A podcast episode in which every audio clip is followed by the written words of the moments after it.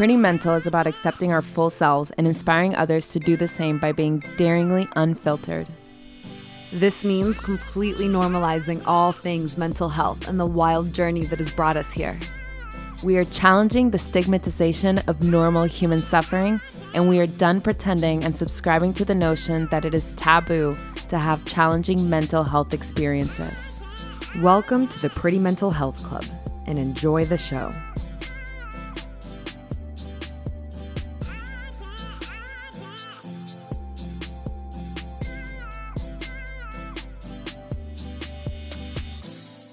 Pretty Mental family, welcome back. We love you. We miss you. Hello. Happy Monday. Hello. hello, hello, beautiful people.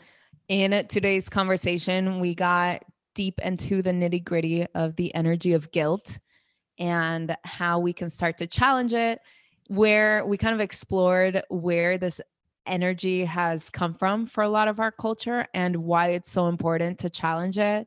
So, this is a really good one to get into if you don't enjoy being manipulated. You've mm. got to have some mm. tolerance for guilt and for being misunderstood if you want to feel free and authentic.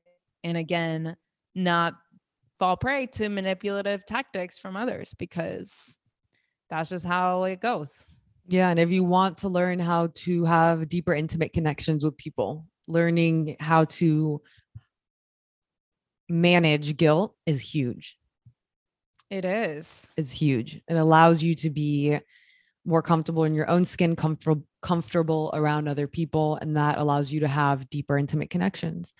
And it opens up the door for community to actually feel like community, which yeah. we also explored why that's such an important factor of being mentally well, mm-hmm. being able to have that access to community mm-hmm. on any level. So, you guys just tune in and we will dive deeper into all of this juiciness. All right, pretty mental family. With that, take in a deep breath with us.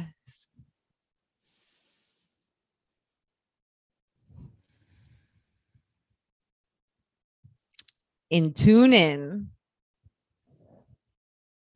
We ground ourselves in, we open ourselves up. We open ourselves up to whatever wants to come through as we call in all of the energies that walk with us in this lifetime. Knowing that we are held and we are guided in every single moment, we open ourselves up to whatever this moment wants to be. What is this conversation asking of us? We are here, we are grounded, we are connected. The portal is now open.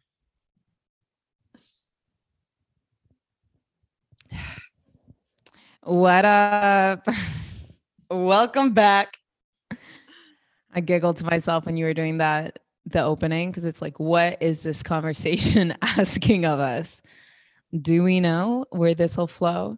This Honestly, is a this no. is a, a very flowy stream of consciousness type of vibe that we cultivate here. So it's yeah, it's cool to see where it ends up going. It's it's like yeah. an abstract painting. we literally used to, oh my God, you guys, the one of the first podcasts that we were planning on recording ever. But this is why you just this is why consistency is so important because you develop your style as you go. Yeah. And I've had people ask me because they want to start a podcast. They're like, how do you even get your style? How do you know what you want to ask? And I'm like, you just go, go, go, and go. And then you pivot when it doesn't work. And then you somehow you figure out your style as you go. You know, we're two years in and we're still learning every single time with every single conversation. This is why you should never wait until you're ready. You just go. And then it'll reveal itself to you. It'll, it takes, it's its own entity. Pretty mental is its own soul, it's its own nervous system, as we've mentioned before. And it tells us, you know, it tells us what what it wants from us. And the first one of the first episodes that we ever recorded was um one Nation Under Stress. Do you remember? Oh my god. we were oh gonna... my god. that was horrendous. no, we were literally hold on. we were literally gonna do a basically like um we're gonna talk talk about this documentary that we saw, One Nation Under Stress, because it was so impactful and it talked about the opioid epidemic and how just like really strong and important mental health concepts. And this was when we were brand new to creating podcasts. So it was literally basically like we were writing a book report. And we sat, I swear it took us 24 hours to like we watched the whole pot the whole documentary and then we took notes on like every bit of it so we basically like rewrote the doc i don't even know It was. I don't like even writing- know. I think we we thought we were writing a book. it A literally like we wrote a thesis statement and then when it was time to record the podcast there was just like paragraphs that we were supposed to like read off of from our notes and i'm like what is it like we tried so hard to do that and then we did it like three times because it never came out natural because we were reading from a fucking document and then we just scrapped it all together oh my god. Uh, look, if you want to go out of your comfort zone and expand your skills in new areas, increase your tolerance for being embarrassed. and fucking up. Yeah. just show up and get it out. Like take messy action. That is my favorite statement. Take messy action. Just go.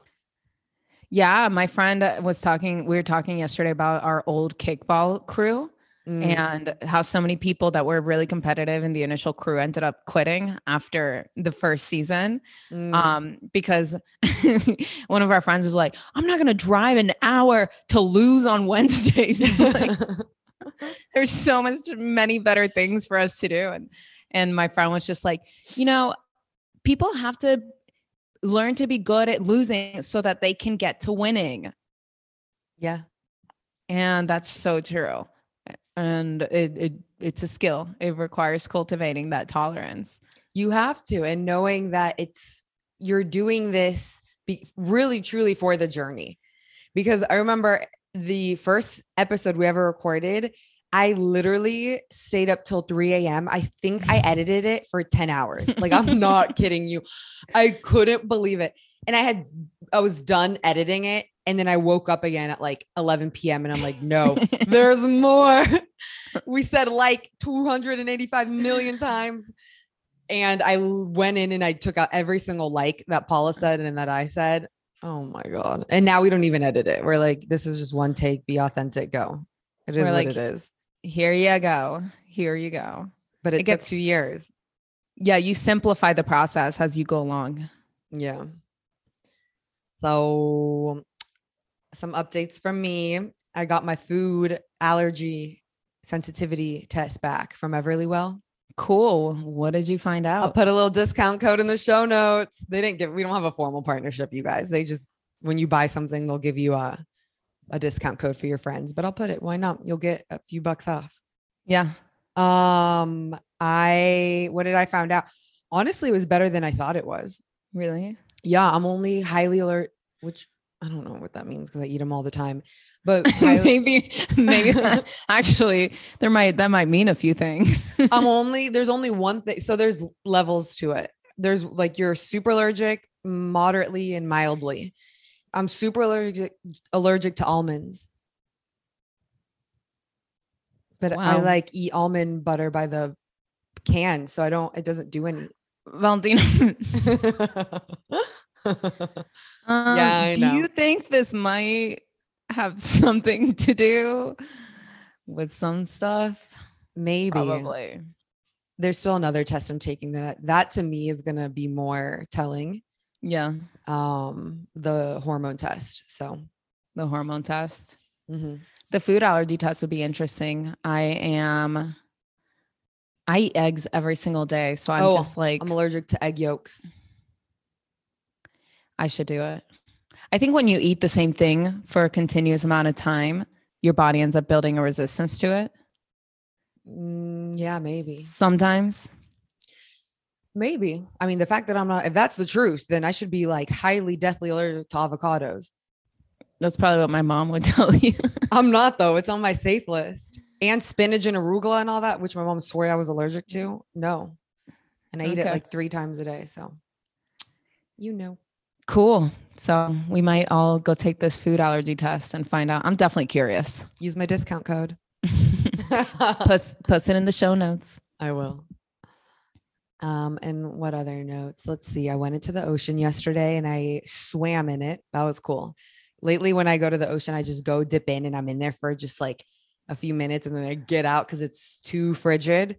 And yesterday, I was fully swimming in the ocean because your tolerance for the cold has grown.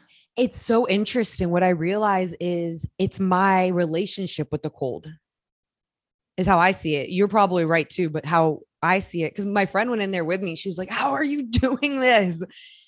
And I was like, You, I'm literally, I don't know. I don't know. It's, I guess I'm just used to it now, but my relationship to it in the beginning, it was something that caused me pain. And now it's something, like I said in the last episode, that I crave that cold water because it fully gives me my life back. It's like a shot of espresso without the jitters. Yeah. It that's what it all comes down to. Mm-hmm. It's all about relationships. Yeah. It's all about relationships. Valentina also partied, partied with the Obamas this weekend. I didn't party. I didn't party with them. They were just at the same party as me. That's what happens when you go to Hollywood. So my my friend who lived here for 10 years, she would always tell me these celebrity sighting stories that they were casually uh, like in the same little intimate situation. And when I lived in Atlanta, I was like, "Oh my god, that's crazy. How are you not freaking out?" You know? Huge celebrities. And she's like, "It's so LA. Like it's it's really not what you think it is. When you're here, they everyone intermingles." And that is true because me and Malia Obama were sitting on the same bed this weekend. and it's you nothing know, casual, super casual. I feel bad bringing bringing up her. I'm like, just let let her live in privacy. But I just got to give you guys a little bit of the, the juice because too good, too good to not share. I didn't know it was her until my friend was like, "That girl at the the end of the bed is Malia Obama," and I was like, "Are you sure?" And I googled her, and it was. And then I think her sister was there too, but I don't know what she looks like. Um, but very sweet, regular, normal girls. You As know, I just kept thinking, could you imagine being the daughter of the president of the United States? No, I would because I was thinking about that. They going to a party? They probably have to think 10 times before they they decide to twerk or do anything that just feels free that might call attention to them. I would think. They have I remember there used to be pictures of Malia going around on the interwebs of her like smoking or partying or she just she seems like someone who doesn't really care. Like she's going to continue to live her life. And I kind of got that vibe from her there too. That she's just like committed to just being a human and not I don't I mean I did not have a full on conversation with her. We spoke for a little bit, but I didn't get any kind of um like she didn't feel like she was trying to be super perfect. Mm-hmm. You know mm-hmm. what I mean? Or like putting on her TV face or her public face. Well, good for her. Yeah. I'm yeah. sure I'm sure if you're in the spotlight long enough for the sake of your sanity, you have to find a way to build a tolerance for it. Just like everything in this life.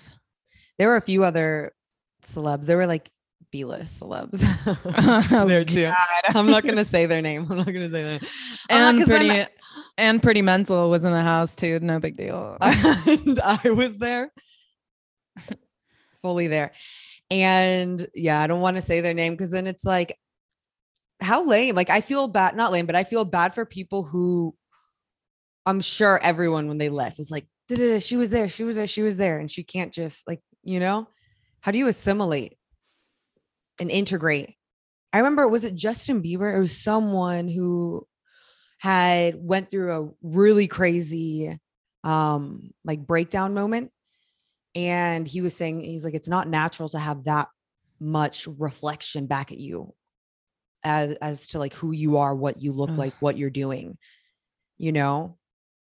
That's crazy. Like millions of people telling you how you look today. That well, like they, your your face looks extra puffy today I'm saying that because I feel like my face looks extra puffy today. and like just who knows, probably because I ate some almonds, but you like just little tiny bits about how you're functioning in the world, people calling it out and like narrating your whole life, and you have to be hyper, literally self conscious. Wild. Or you just get to, or you just cross the line and stop giving a fuck as a response. Low key, that. I feel like I would be someone who didn't care. Low key. I feel like I would end up being like, you know what?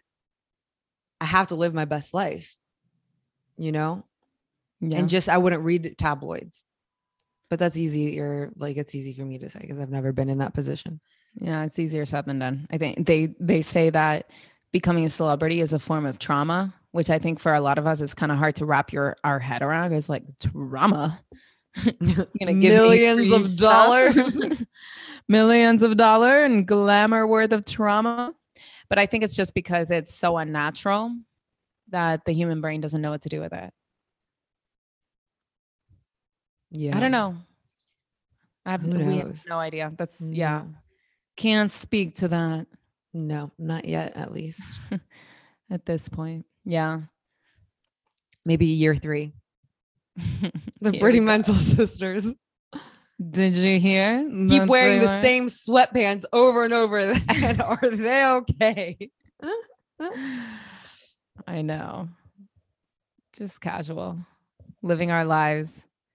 I um I've been making a little more art. If you guys see us on YouTube, you're gonna see this is my art wall. So the same wall that just happens to be behind me when I record. So you're gonna see different paintings happening. And the cool thing about art is that it always reminds me that I, I can, especially when I'm doing abstract art, but also when I'm doing figurative, it helps put it helps broaden my perspective and it helps remind me that if I just kind of keep going with whatever move I make and not worry about fixing it and just kind of emphasize it even more, it becomes its own thing. It goes it goes where it needed to. Like there's a multitude of multitude of options for where a piece can develop just like life and it's infinite. The variety is infinite.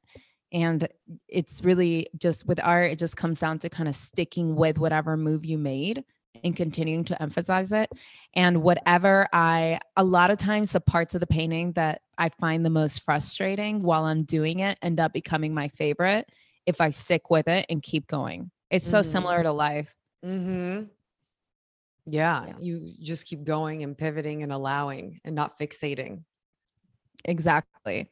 I also experienced a little bit of an anxiety spiral this weekend and just very randomly one of my best friends called me up that day and we ended up on the phone for like an hour and a half and she also she struggles with anxiety too but we have very different things that make us anxious Mm. and so we just kind of started we were just sharing with each other like this is what my brain is doing this is what my brain is doing and then by the end of it we were just cracking up because that I think that's a really underestimated anxiety tool is to just call somebody else that understands anxiety a little bit too and kind of go back and forth on the stories that your minds are coming up with and it, it gets so ridiculous Mhm. especially when you're having somebody else reflect that back at you that by the end you're just cracking up at the ridiculousness of what this fear response the stories that the fear response tells us yeah. and the narratives that it crafts and it helps going down to like through the entire narrative because oftentimes i think we think of like half of what could go wrong and then we almost abandon it and the rest goes like sub goes subconsciously you know what i mean? So then it can haunt us. But if we're like okay this is i'm going to tell you out from beginning i'm going to tell you from beginning to end and lay it out what my fear is then we go through the entire narrative and once we get to the end we're like okay i can kind of see even though i'm still scared i can kind of see that that is a little silly or like that really might not happen. when you're saying it out loud, I think especially when it's a friend, because with friends, you typically have a certain degree of separation that your lives aren't super intertwined with each other. And there's enough of a difference between each other that chances are the types of anxiety that you have are not going to be identical or overlap with each other. So when you it, it's cool because and they can like laugh at you in a way that a therapist might not you know and so it just you can find the comedy in what anxiety is telling you it actually gets pretty freaking hilarious Mm. our mind comes up our mind comes up with all kinds of things to try to keep us safe It's wild. It really does. This is why we need community. We can't be always by ourselves because our minds will completely take over and start telling us I don't know, it just gets muddy, really muddy. I've been seeing a lot of posts on Instagram, a lot of people who I don't know if depression is rising right now, but a lot of people are struggling. Like seems like a lot of people are struggling right now, which makes sense. I mean, like yeah i there's think a lot happening in the world today. there's a lot happening and there's a lot of things that just aren't natural like scrolling all the time or being socially isolated i know that for me it just made a big difference to get out of my place go see my one friend um who's a dentist My one friend, go see my one friend which there's nothing wrong with that. go I see just one laughed. of Yeah, go ahead. go see one of my friends who's a dentist and then just like the comedy of you know the experiences that we have together and then getting on the phone with this other friend laughing at our anxieties together and then at night just spending quality time with people that I feel comfortable with by the next day my mindset was very different it It's just it feels like two it feels like two totally different people yeah. it's like what just came over me yesterday. In IFS, we call that flooding. That when you get triggered, if we're all made up of multiple parts, there's certain parts that are going to get triggered by certain things. And when that vulnerability comes up, the part that protects you from that vulnerability can just take over your whole system, almost like you're possessed. And it floods your system and it helps to know ways that you can create space. And once you do, and that part isn't as activated, it almost kind of like settles back down into its cozy position where it normally hangs out. And when it's no longer flooding you, there's a little more space in your system. And now there's other mm. aspects of you that are that have returned, the more like the self energy, the part the parts of you that can the aspects of you that can see the broader picture. And then when you kind of when you turn that corner, it's wild how different your relationship to yourself and to life can feel in just one day. Yeah. And the thing is, our brains are archaic. They haven't fully adapted to the dangers of today. So, a lot of things put our systems in fight or flight. And unless we are really hyper aware of taking control of our minds and our bodies and we're on this mental health journey, we're not going to be aware when things inside of us are going kind of chaotic. All we're going to know is all of a sudden we're finding ourselves in an anxious spiral or we're depressed when you start having more tools and you realize, you know, this connects to this, connects to this, connects to this, and I'm not actually crazy, it just makes sense because the human organism operates in that way, then you can help yourself. But we just have to keep reminding us that, reminding ourselves that our brains are archaic. They still think so many things are a threat that are not actually a threat. And then it takes over our entire systems. And then we end up hiding out and socially isolating ourselves and being afraid to be in groups and being afraid to be seen all because of we need a new operating system.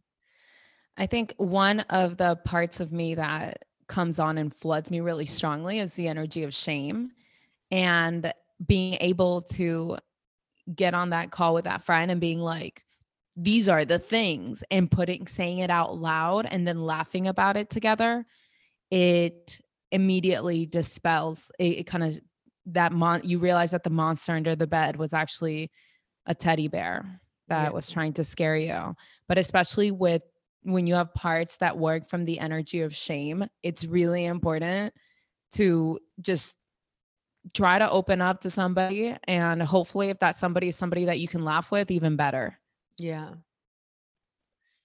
Yeah. I think that community, I know that community is so important right now.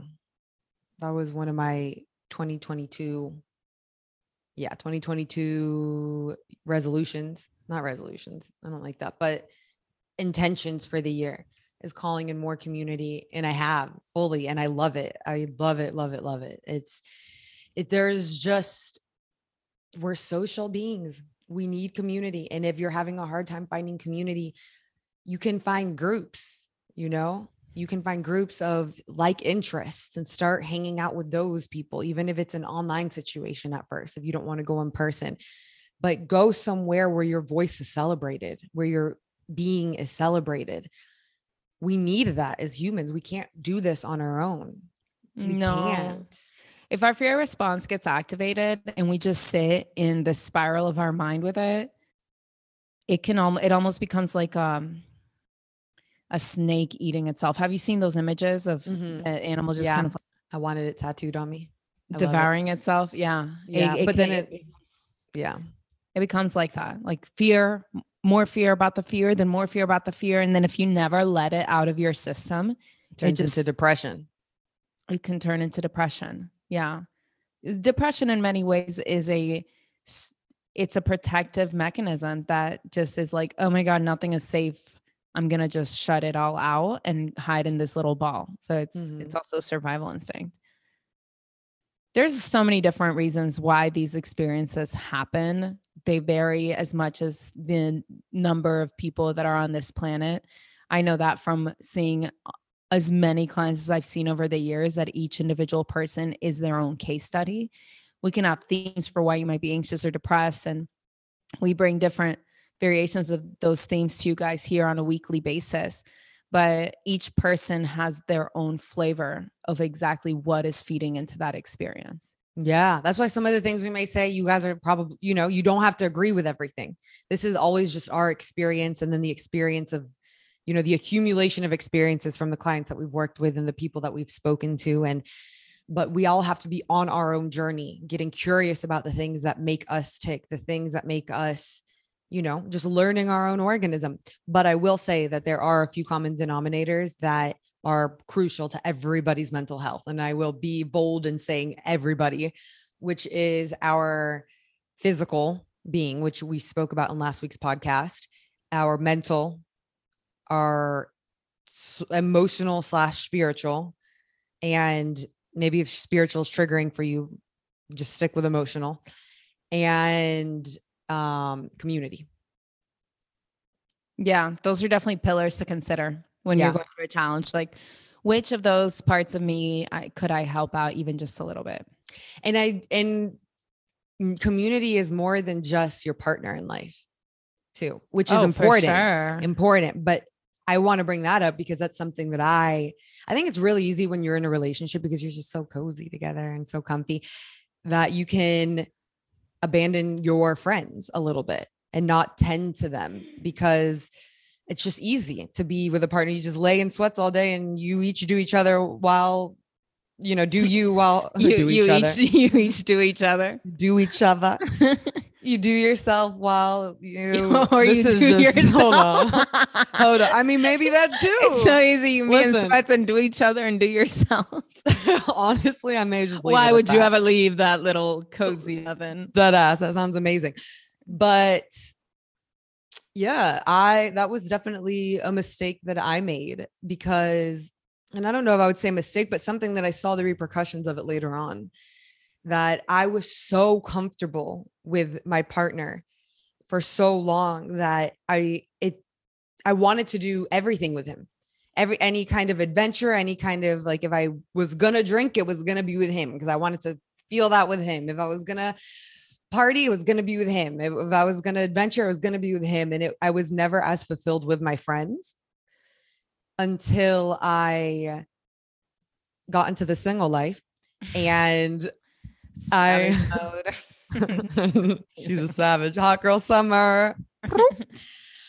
but no, until I got into my single mode and realized when I when I broke up with my last partner, I was really sad because I was like, oh my God, you know, the who am I gonna adventure with? Who am I gonna do this with? Who am I gonna do that with? And then I had some friends that were like, us, Valentina, because I was saying this to my friends. And they're like, literally, us. You're just so used to only feeding those parts of yourself with him that you think when he leaves, you can't continue doing that. with other people or it's not going to be as fulfilling but it's only because you've only done it with him you haven't shown yourself that it can be as fulfilling with your community and it, they're so right because then i started you know doing all the things that i used to love with my last partner with all my friends. And it's there it's just it's a type of love that is so nourishing. And i'm really happy that this is i'm going through this right now because i realize even when i do get a partner again i my friends are everything to me still. I, i'm gonna they're they hold the exact same weight. You know not one is not greater than the other and i don't say that you know you don't need a partner because i definitely it's different it's different kinds of love but to fill all of those up makes the entire picture feel super complete.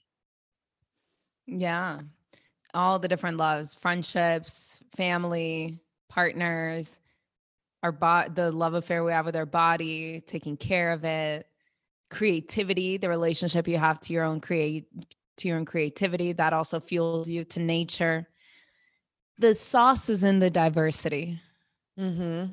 We find we find comfort in one source, and as human beings, we have a tendency to like when we find something that works and is comfortable, we're just like, oh my God, okay, okay, okay. I'm just gonna stand right here. Nobody move. yeah. But the nature of life is ever changing and ever flowing. And if we don't open up to that, the wave is gonna come down and, and crush us. The thing is, is that every new person that we meet and every experience we have opens up to a deeper, opens ourselves up to a part of ourselves. So if we're only sticking with one side, we're only ever going to get to know and strengthen one part of ourselves.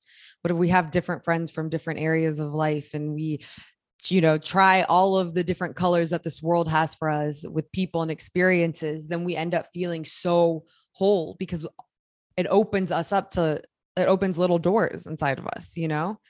It allows us to meet ourselves even deeper when we allow all of those different connections. I agree completely. And with that, we can probably segue into what we wanted to explore in today's conversation, which was the energy of guilt. Because, you know, as we talk about relating, having these relationships and being able to be close to people, if we don't have a grip on our fear response to some extent, and we don't have a grip on our, for many people, very low tolerance for guilt, then relationships can actually not create that nurturing foster that nurturing space that they have the potential to because if we don't have a low tolerance or a to- higher tolerance for guilt we can kind of ho- hold ourselves hostage to this fear of upsetting anybody. And as long as that is the predominant driver in our relationships we can't show up authentically. And if we can't show up authentically you're you're not going to feel seen. Intim- yeah. intimacy is into me see. And if you don't feel seen you could be in a room full of so many people and feel isolated and alone and then that's really not going to make a difference then for the potential that human connection has to offer us yeah so let's guilt. go into yeah, let's go into guilt. To to what is guilt? It's a hard one to even explain. The way I would describe guilt is this it starts out as a pro-social coping mechanism. If you have the capacity for guilt and for not upsetting others, then you're going to learn very early on that you probably get positive responses from other people when you put them first. And especially if we if our parents were maybe a little more volatile yeah. or you saw emotional chaos in your home and you realize that if you just kind of kept yourself nice and tidy and small and didn't ruffle any feathers that was your best chance at not having that emotional volatility come your way mm-hmm. and so guilt is a really good survival strategy to avoid upsetting people that are a little more emotionally volatile. But over time and so it allows you to keep your attachment. And as we've said before the primary need for all of us until we get to a place of more personal independence is attachment over authenticity and so if guilt is what kind of kept you in place from doing anything that would be upsetting and losing your attachments that part of you can get really strong and it can get really predominant in your emotional system and it can just be the place that your emotional system turns to in order to keep your relationships in line and in a place that like you're not going to be threatened in any way. Yeah, and I think that we grew up in a situation, whether it was family or friends, where there was a lot of blame, where people couldn't take full responsibility for themselves, then naturally the people around start having to hold responsibility for them as well. You know, even if they're not really responsible. yeah that can be part of it too Mm-hmm. like I said, there's a lot of different reasons why the guilt might be there. Um, but I would just say, like, the most fundamental strategy or the most fundamental essence of it is to protect you from social rejection. It's one strategy Mm-hmm. for protecting yourself from social rejection. Shame is another one because it like makes you keep yourself small and like not venture out. So then you're not going to be targeted for any potential rejection, but you're also not going to be seen for the potent for the possible inclusion that you could experience fully either. Guilt is a version of that where it's like I'm just not going to move anything and I'm going to make sure everybody's really comfortable. And if they're really comfortable, then that kind of protects me in a way. Mm-hmm.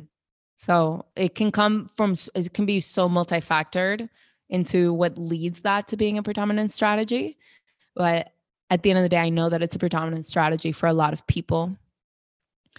And along the way, this idea of not upsetting other people for a lot of humans came along with not having boundaries.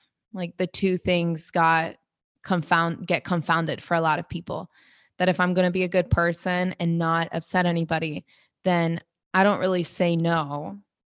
And I just do what I need to do to make other people happy so I can keep my social circle intact. Mm. And that in some ways can work. But again, you're not being authentic. And also, if you come across somebody that is very low guilt and more motivated with control, and they sense that you have no tolerance for guilt, they can really prey on that to get their way. Mm-hmm. And it becomes this vicious cycle between two people um, where they just kind of feed each other's most unhelpful coping mechanisms. So, how do you tell your patients, for example, to deal with guilt? Or what comes up the most with guilt? And then how do you tell them to the best way to face up against that? we start by reframing our relationship to it because a lot of people started when they felt the presence of guilt in their system their nervous system and immediately um interpreted that as bad bad bad bad bad i'm in the Mhm. i'm in the danger zone so i have to do whatever i need to do to get rid of this emotion Mhm. And the I have to bend. I have to bend backwards. I have to do, yeah. just I had just have to get rid of it. Like this Yeah. shouldn't be here. Um, if from a very young age, I learned that the presence of guilt was a warning signal signal that somebody could be upset at me, and that upsetness was threatening, felt threatening to me. Then the moment that I feel guilt kind of cropping up in my system, I have to find a way to get rid of it as soon as possible. And that might mean immediately calling and apologizing over and over again, or not stating your needs or pretending you don't have needs the moment that you notice the other person is starting to feel upset um Or seeking validation. seeking validation and reassurance and over over explaining yourself not allowing yourself to be misunderstood That's a big That's- one. Not allowing yourself to be misunderstood. that's Ooh, a that's real. big trap yeah Especially when in the age of social media, where there's 8 billion different realities taking in you. yeah I think it can be really stressful to think about that you have to appease everyone. a million percent not yeah, not speak your truth. You just don't know where people are coming from and why they're interpreting you in the way that they are. We all have such a diverse background of experiences and such distinct temperaments that your words and behavior to one person may be perceived totally different to another person. So if you're not okay with ever being misunderstood, you're going to be running around like a chicken with your head cut off, trying to justify and over explain yourself to people. And depending on where that person is at in their own mental state, they that opportunity to when you go in there trying to over explain yourself, they might they can use it as an opportunity to hammer down on you harder until mm. you aren't holding your ground anymore for what your truth is. So cultivating a tolerance for discomfort around being misunderstood is a really undervalued skill. Yeah.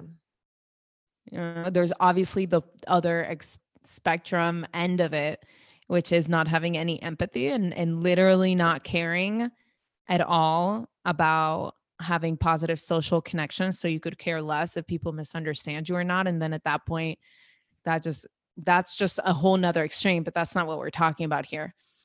Most people are in the middle. And because we I don't know if it's the Judeo Christian religious roots of a lot of our cultures, but this idea of being a good person I think plays a pretty big role yeah in people's low tolerance for guilt.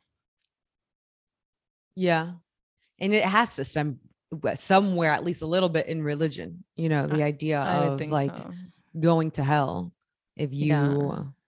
are not acting perfectly and being a specific identity Right. You have to you have to lose parts of yourself, especially in the religious model. You have to ignore and lose parts of yourself in order to be worthy of existing. Yeah. So I think that a good place to often start when we're talking about increasing our tolerance for guilt and being misunderstood can be assessing what you what your belief system tells you as a good person. Mm-hmm. Getting clear about what what it, that paradigm that you're holding, like what is a good person because a lot of us got really attached to that identity of like I want people to like think I'm good. I don't want to hurt anybody to the mm. extent that we believe that making any kind of selfish choice, I put yeah. selfish in quotes, um makes you a bad person. Yeah, and I think too at least I know that this is what I used to go through a lot is think I would think like very black and white technically does this make me a bad person? And so like if i did this is this bad? If i and i would never think do i actually want to do this? You know? Like i would almost see it as as laws. Do the does the majority of people think that this is bad? Does the majority of people think that this is good? Instead of being like am i even comfortable with doing this? Because technically i for example i had a friend I, that's a very loose term friend. I met this person once 10 years ago. And they recently wanted to come and it was a male and they recently wanted to come and um, stay with me for a minute. And in my in my mind I was like because they they had just popped up we didn't plan anything. They popped up in LA randomly hit me up and like can I stay with you? And I'm like oh um I mean dang I would go and like grab coffee with you or go hang but stay like that's Right. You're like, um, uh, this is a one bedroom. I'm like, con- condo. You want to cuddle with me in my studio? That's not what I'm trying to do. But I was like, I dang, I don't know if they have any other friends here. And they were, and I, I, they were cool when I met them when I was a kid.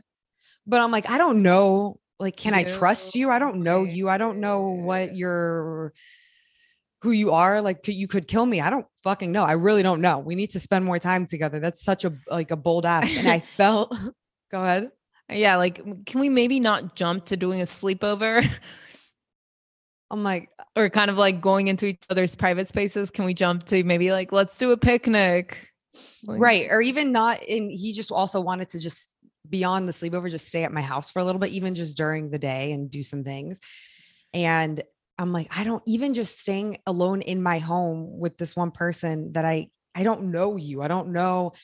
But I felt so bad. I felt so bad. I'm like, fuck, dude. I don't know if they have other friends here. I don't want to say no to them.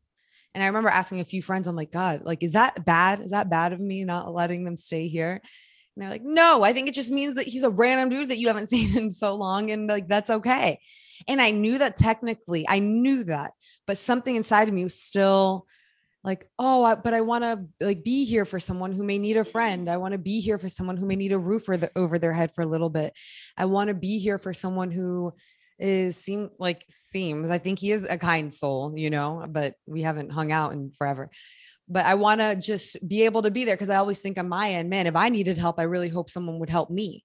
So it gets fuzzy sometimes. It gets fuzzy, but that's why we have to tune in and be like, what do am I even comfortable with that? And for me, the fact that I had to ask so many questions, I was clearly uncomfortable the fact that I had to like give the, my little story to a few friends and be like, what do you think? What do you think? You know, that's basically my intuition being like, Valentina, you're not comfortable with that. And that doesn't make you a bad person. Just say no.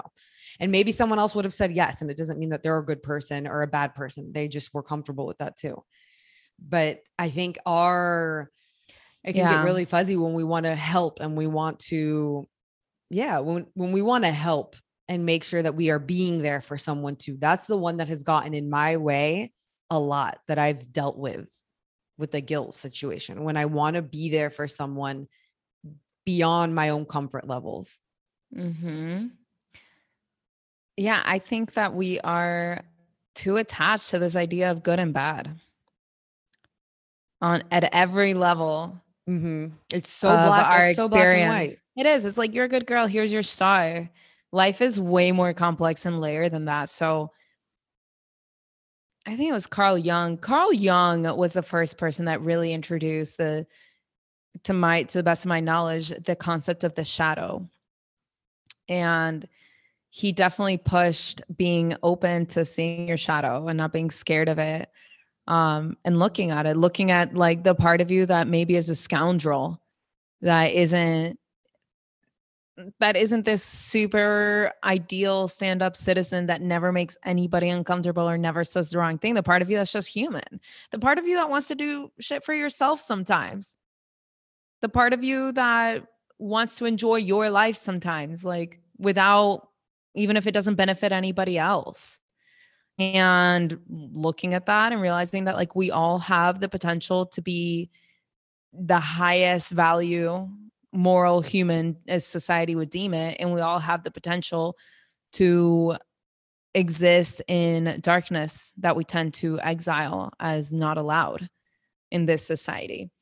And i agree i mean the moment that you are compromising your comfort and feeling of safety or your well-being and your basic needs and in your sleep or your your time for rest for other people. I mean, doing that every now and then is okay. We all kind of push past our limits, but just maybe seeing to what extent you do it and to what extent you're attached to this idea of being a good person or a bad person and like how black and white is that for you because it really is not black and white. We all have some bad, I guess I would call it, you know, just for lack of a better word.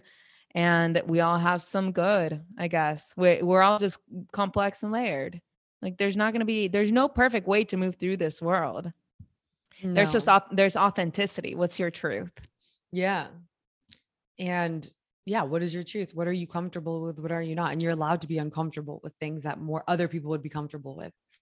Well, you know, I my friend that we were cracking up at our different anxieties. One of my um guilt hasn't been one of my things. nope, not I. guilt just has not been one of my things like that. Like I'm, I might feel it a little bit, but I, I feel like I have a pretty good grasp on no, not Paula, being not yeah, being controlled by that. You were good at that. Yeah. That one had me. That was mine, y'all. Yeah. So I was talking to my friend and I was like, she's like, yeah, but I still feel guilty. And I'm like, you know what? Like for you, that's a good thing. That's actually a good thing that you feel guilty and that that's just existing in your system and you're not doing anything about it like for you that's a good thing um because i mean as i was saying to her i'm like i trust me i have a lot of other things that i struggle with but guilt is not does not is not a controlling factor in my life like that um, I go back to my authenticity. But if it, it has been historically a controlling factor in your life, then the presence of guilt I would the way I would reframe that is kind of like you do with the cold. Like, actually, no, this is the fact that guilt is here is probably a good signal. Like, I'm not worried about you becoming a psychopath overnight, which is I think what people are scared of sometimes when they start allowing guilt into their system or or to exist without having to do anything about it. Our mind goes to such extremes so often that people are like, "Well, does that mean I'm a, I'm just like not going to care anymore and I'm just going to be a horrible person?" And no, that chances of that's just so not it's just not helpful to even go there because if you've been controlled by guilt your whole life, like you're already at one end of the spectrum. So just go ahead and let some of that in. Let, yeah. let let the possibility of being seen as a bad person exist sometimes. Just do it, do it for an experiment. You know what I've seen too is I've witnessed in other people when other people who tend to carry the guilt mode often or more often than other people are also have a hard time respecting other people's boundaries because they, you know, when you're comfortable with putting up a boundary and sitting with that, but also knowing that you're allowed to hold that boundary and not washing it away because you feel guilty, but holding that. Then when it comes to other people and they put up a boundary, even one that you don't agree with, even one that you're like, that's kind of lame, you are still able, if you hold up your own boundaries, you're going to be able to and you question your guilt, you're going to be able to respect theirs. Ones that you don't understand, you're going to be like, oh, okay, cool. I respect your no. That's mm-hmm. your no. Mm-hmm. Yeah. So if you've been kind of, if that's been one of the controlling factors, then letting some the fact when there is some guilt there it's kind of a good thing that means your comfort zone is expanding in a healthy direction because if we don't have that it's just so easy to end up in manipulative dynamics yeah. It's really yeah. easy. Yeah, because you're going to apologize for everything without letting the other people learn what they need to learn. You're going to take responsibility for everything, and then the, the your partners or whatever dynamic you're in, it doesn't give them a chance to step up to the plate. Mm-hmm. You know.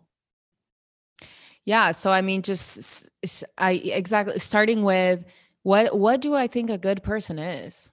Most people never really stop to ask themselves that question. They're just like a good person.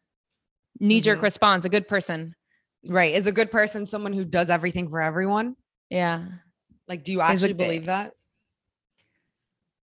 You know, I don't.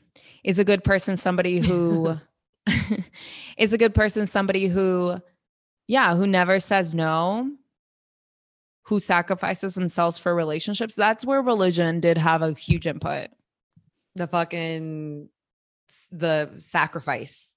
Yeah, sacrifice yourself for other people. There's a term for that, and I'm not. It's not coming to my mind. The complex, something complex. I don't know. I don't know. Mm. Scrupulosity.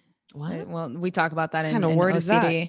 I've never heard of that. Scrupulosity. Um, one of the way, one of a uh, common manifestation for uh, in OCD can be this hyperfixation on good, bad, and moral. Mm.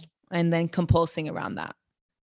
So, like scrupulosity refers to that hyperfixation on good, bad, and moral, often influenced by religious standards. Even like, if the person's not religious, it just kind of like seeped in at some point. And that whole idea of sacrificing yourself for the good of others is really held up on a pedestal um, in a lot of spaces, in a lot of professions in our society. Yeah. And if you do not have to be religious, yeah, for this stuff to hit you. I mean, because mm-hmm. religion infiltrated everything in our society, even sexual, especially sexuality, where we have that that when you were speaking, it reminded me of that whole thing that I've heard a million and one times of you can't, and we've talked about this on one of the podcasts of like you, in order to be deemed uh like a worthy woman, you can only have sex on you know this date not the first, not the second, not the third, whatever it is. And it's like that's so it teaches you to ignore what feels good to you and allows you and takes away your power to be able to do something and stick with it and walk with your back straight after you make a decision. Yeah, and you know what happened with religious models and even western psych- psychological models that have evolved over time is this um a lot of it has been and even our current systems a lot of it has been founded on the idea that human nature is inherently bad. And until we question whether or not that's actually really true and it feels true then people do feel like they have to really operate from guilt and sacrifice because whatever their inherent drive is is moral and sinful i mean immoral and sinful and primitive. And we're just beasts out here in a doggy dog world. And a lot of our systems have been developed under that premise. Our our psychological system in many ways it's all like control you know it, it's shifting now our justice system our educational system keep everybody in control because if you don't have a bunch of laws mm-hmm. and a lot of punishment human nature is going to go ham and we're all just going to self-destruct when in reality the prison systems that have been proven to be the most successful um, was it New Zealand or, or the Netherlands in Europe, where they actually teach the guards to befriend the, the prisoners and help humanize them. And so it becomes a rehabilitation process for coming back into society. Meanwhile, the US is all about punishment and rules and control of human nature uh, that has done nothing because the more that you try to punish, shame, guilt, control, and go to war with human nature, whatever you go to war with is going to go to war with you. And so it's all based on this unquestioned assumption that human nature is by fault, by by default, bad. And if we mm-hmm. don't keep our eye on it, it's going to go ham, and that's led us nowhere. I mean, they, look at all these shootings that are happening like being in one of the most imprisoned countries in the world because we are in the us um, i forget what the statistics are right off the top of my head but i want to say there's like i mean just infinitely more prisoners here than in a lot of other countries. That's a very botched statistic but just go look it up yourselves guys. Um, it hasn't we also have more um, mass shootings than anywhere and you know just so many things that it, it's not working. It's not working approaching human nature from this place of it's inherently bad and it needs to be controlled yeah. it brings out it's bringing out the worst in our people. Just like when you're dealing with somebody and you look at them and you tell them that they are they are powerful and that they bring so much good to the world even if they're not feeling that the fact that you believe that about them tends to inspire people to want to show you more of that side of them.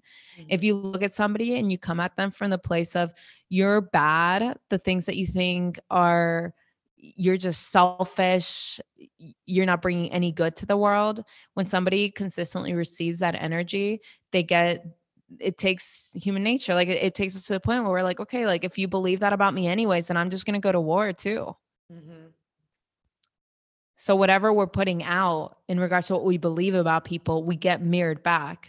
Yeah. A lot. Yeah. Yeah. I mean, just going back to like it, it has fully taken us away from our intuition and our gut. Fully. All of this yeah. control and all of this we we've been taught to outsource our power and we've been like that our power is external you know we have to match up what our natural instincts are against the laws and like what society and religion says is moral and what is okay yeah i think that if you find that you're still unconsciously f- coming from the paradigm of human nature is inherently bad i would invite anyone and everyone to go on an exploration of finding out where those narratives came from and how much of it you actually really resonates with you. Because mm. the truth is, we are all sensitive beings, we're all empaths. This idea mm-hmm. of just some of us being empaths, I I don't agree with. We all unless you're really on the spectrum of psychopathy, which is such a small percentage of the population that I don't even really think we need to worry about that when we're talking about this um, because the vast majority of, uh, of human beings are just not there. And we're, we're wired for empathy. We're wired for connection. We have mirror neurons. We can feel each other's pain. We all have that. We just learn to numb it because the systems that we live in based on this doggy dog world um, paradigm taught a lot of people to seek protection instead of connection because if somebody believes that humans are bad, they're going to treat me that way. So I need to be ready to protect myself. Yeah. And if you believe that, start looking at what you consume in terms of media. Really look at that. If you watch the news all the time, like th- that is horrible for your mental health. That is horrible. They leave out so much of what is going on in society and they just focus on what they want you to focus mm-hmm. seek out a, a holistic picture of everything. Seek out good news as much as you seek out the bad news. Are you watching scary movies and movies about war and fighting and all of this? And seek out ones that are not. What are you looking at? My there's some neighbor. there's a neighbor upstairs or something flinging papers from their balcony.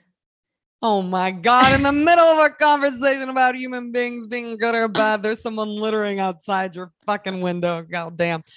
Well, let me tell you, my neighbor is planting a tree outside. so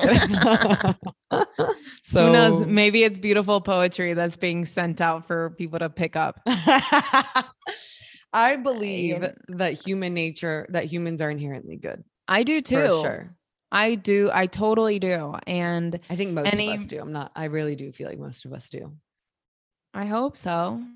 I, I think a lot of people that have been on the that have gotten the short end of the stick when it comes to these systems of oppression um might have a hard time internalizing that message and that makes sense so, uh, but then mm-hmm. it, it, the people uh, that are doing the oppressing are also functioning from the premise of human nature needs to be controlled and put down. And then the people that are being put down and controlled are like, people are bad. They don't really care about my well being. So it just becomes this vicious feedback loop that if we never question it, is going to end up destroying itself. So at some point, we have to kind of like pop our head up above water and be like, maybe I'm not going to function from this. I'm going to question the energy that we are building all of this on because it's not amplifying more love and kindness and connection. It's amplifying more protection, anger, and viciousness. So maybe I'm going to liberate myself from this mm-hmm. and move differently and also believe that what if I what if I allowed myself to believe that my authentic nature was inherently loving? mm-hmm. then then maybe when I feel discomfort, I would believe that that's just a part of me wanting to take care of me. And that maybe by having that boundary, I'm also helping that person learn that boundaries are possible even if they get mad at me for it suddenly i've been there uh, whether they want to take it for the best or not i'm suddenly a being in their experience that said no one was comfortable with it. And so now maybe that can plant a little seed in their mind that, well, am I allowed to have boundaries too? This person just told me no. I thought that to love and be in connection meant you always said yes, but this person just told me no. And, you know, they're still my friend. They're not, they're just totally cool with their no and yeah. chill about it. Then maybe I'm allowed to do that too after I get over being upset with them. Mm-hmm. Yeah. Something to think about. Pretty mental fam. Something to think about. Lots of things to think about. You guys um DM us. Write a review. Let yeah. us know. Let us know what this topic brings up for you and maybe even the loop the the gaps that you might have seen in our argument, the pieces that you think that we're missing. It's it's interesting to get more people involved in this dialogue because it can also help to broaden the message that we are wanting to put through. Mm-hmm. Yeah. Let us know. Do you think people are inherently good or are inherently bad? And if you think they're inherently bad, I wonder do you really believe that? Or are you holding on to narratives that are making you continue to believe that? You know yeah. what I mean? Like, does your heart actually think that? Dialogue with us let us know. Oh, and by the way, we had a lovely, beautiful listener. Shout out to you who was like, I just found out you guys were sisters. oh, yeah. Yeah, y'all. We're sisters. if you guys don't know, we are sisters. We are totally sisters. we get people who think that we are twins, and then we get people who think that we're not even related. which to Yeah. think that we're not related, I mean, Just look at the eyebrows. look at the eyebrows. if nothing Compliments else. of Oscar Sinistera and his hairy family. uh yeah. All right, you guys, we love you so much. Thank you so much for tuning in. And if you are looking for community and want something that deals with mental health as well, come and do our full moon breathwork session. It is going to happen on the full moon in February. I think it's February 16th. I think. Fact check Sh- me, just look up. I, I have mean, no idea. She'll be back to confirm with you guys. Yeah, but Or it's just, uh, just look at the pretty mental IG, stay posted on there or um link in our bio. IG. Yeah, exactly. link in the show notes. Um, yeah, come breathe with us. It's a group of people who we breathe together. You know, it's and we're all here for the same journey of wanting to. We're just fed up with not living our best lives, you know. And you're well. And if you have social anxiety and are not sure if you want to do it or not, come, Then you come should hang with me. Then you should definitely do it. then you should do it even more. Yeah. And if you are nervous and you want to email me or message me, email me or message me. We can talk for a minute. You know, I'm I'm super cool. We we can be friends. Okay. Come breathe with me. And if you guys want to hear anything else from us that we haven't spoken about or you want us to dive even deeper on, go to DM us, email us, let us know any topics that you want us to cover. This is for all of us. Yes, yes, yes. All right, guys, we love you so much. Remember that every single part of you is welcome here. We love you. Nos queremos mucho. Nos queremos mucho. Peace out. Bye.